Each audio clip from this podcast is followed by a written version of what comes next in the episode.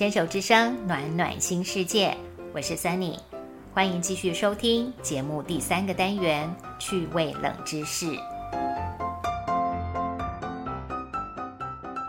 每个人的生命经验里，会有大大小小由学校所举办的毕业典礼，自己的、亲人的、孩子的。以我来说，我总共有十九场的毕业典礼，错过两场，参加过十七场。朋友们，您计算过您参加了多少场的毕业典礼吗？提到这个主题，还想过为什么毕业季的礼服是黑色的啊？典礼上学位帽子的流苏要从右边拨到左边的原因是什么呢？今天的单元，我们来看看毕业典礼到底是从哪儿来的，起源跟有趣的事情有哪些呢？许多古文明都有他们的学术传统，可能在不同时期和地点举办类似毕业典礼的活动。古希腊时代，雅典的柏拉图学院、亚里斯多的学校，这些哲学学院会举办仪式来表彰学生的学业成就。或许形式和现代的有差异，但延续的精神是相同的。另一个早期的例子。是中世纪伊斯兰教的马德拉萨学院，在学生完成学业后，会举行表扬成就的仪式，看得出来都是对于学业成就的表彰和庆祝。慢慢的时间推移，大家可能又加上了对于学生要过渡到下一个新阶段的祝福。听说过最早的毕业典礼是葡萄酒的盛宴吗？大学 （university） 这个字来自于中世纪拉丁文，意思是全体、整体 （the whole）、the entirety。由古罗马时代的组织同业协会发展而来，各个地方的教师、学者是里面的成员。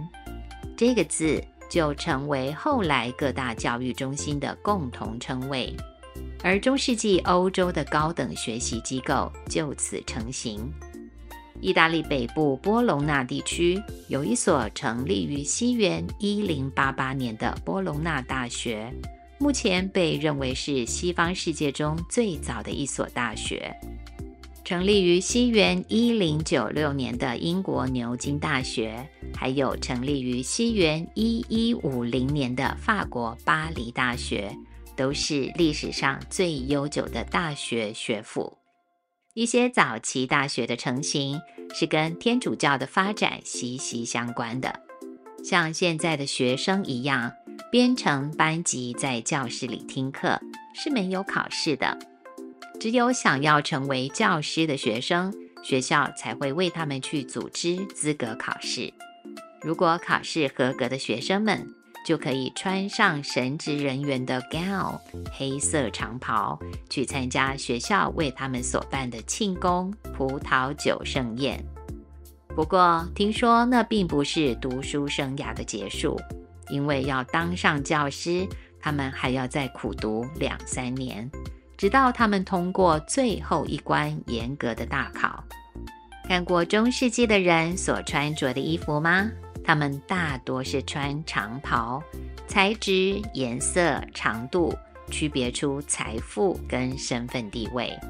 早期大学的学者们都是传教士，为了体现身份地位，神职人员的他们就跟在修道院一样。穿着黑色长袍跟头巾，一路流传到现在，就是大学毕业典礼中毕业生和教授们身上那一身黑了。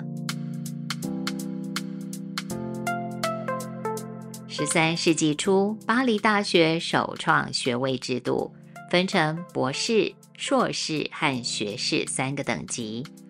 服装设计师应巴黎大学校长的要求，设计出统一规范的学位服装。学位服正是由学位帽、流苏、学位袍、套头三角兜形垂布共四个部分所组成。大学以上的毕业生在盛典中所戴的帽子很特别吧？那是由刚刚所说的头巾发展而来的。到了十五世纪，头巾逐渐变成了帽子，称作是学校礼帽，就是典礼时所戴的帽子。最初是硕士才会戴上礼帽，圆的、方的都有，也有流苏。后来，牛津大学采用了平底方形礼帽，英文叫做 mortarboard，灰泥板子的意思。各种学位都可以戴，也就被昵称为牛津帽了。大学学府的礼服规格是有一套标准的，细节多一些，我们就先行略过。不同的学位流苏颜色也不一样。博士是红色，硕士是深蓝色，学士是黑色的，而校长是黄色的。而流苏的位置是辨别学生是否获得学位的重要标记。还没有被授予学位时，流苏是垂在帽子右前侧的中间部位。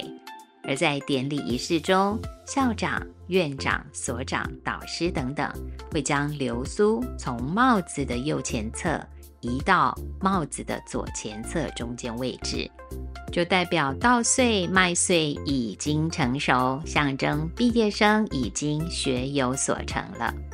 如果是一位在学问上认真努力的学生，在教授拨穗的那一瞬间，他本人跟家人一定是非常感动的。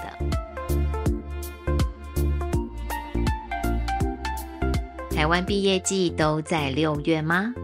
不是哦，现在台湾的毕业季是在六月，所以是橘红的凤凰花开来陪衬。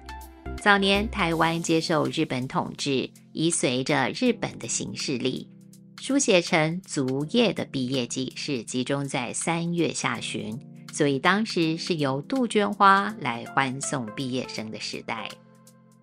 最近这几年，是不是常看到毕业生拍合照时会把帽子往空中抛扔？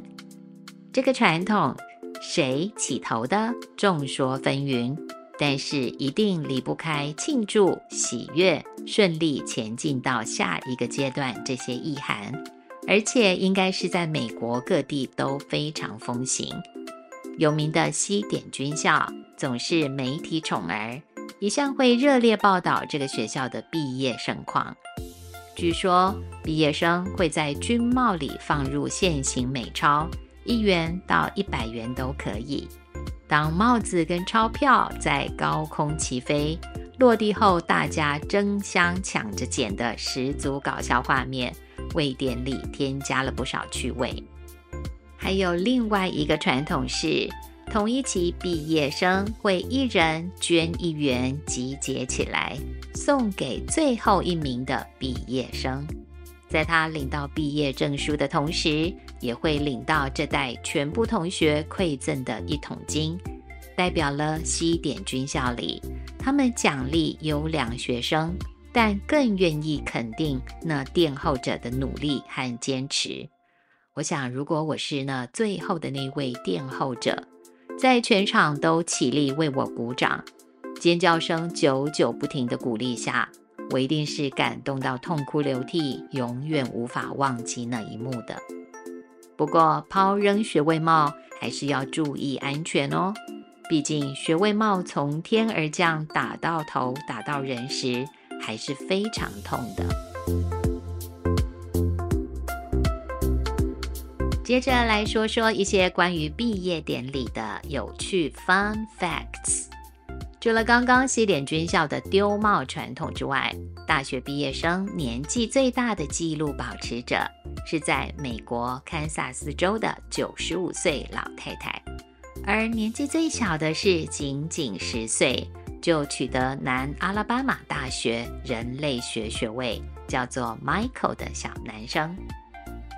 如果在日本国高中毕业典礼当天，亲手把制服第二颗纽扣送给喜欢的人，那是一种告白的方式哦，因为制服第二颗纽扣。是最靠近心脏的一颗纽扣，代表着真心喜欢。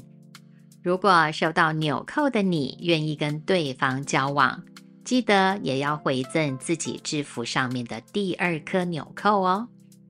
哇，忍不住要说句：It's so great to see young love。金色浪漫的情怀，How sweet！不论是进入职场，要成为社会新鲜人，追求更进阶的教育，或者是人生其他旅程的探索。毕业典礼都是一个美丽的句点的。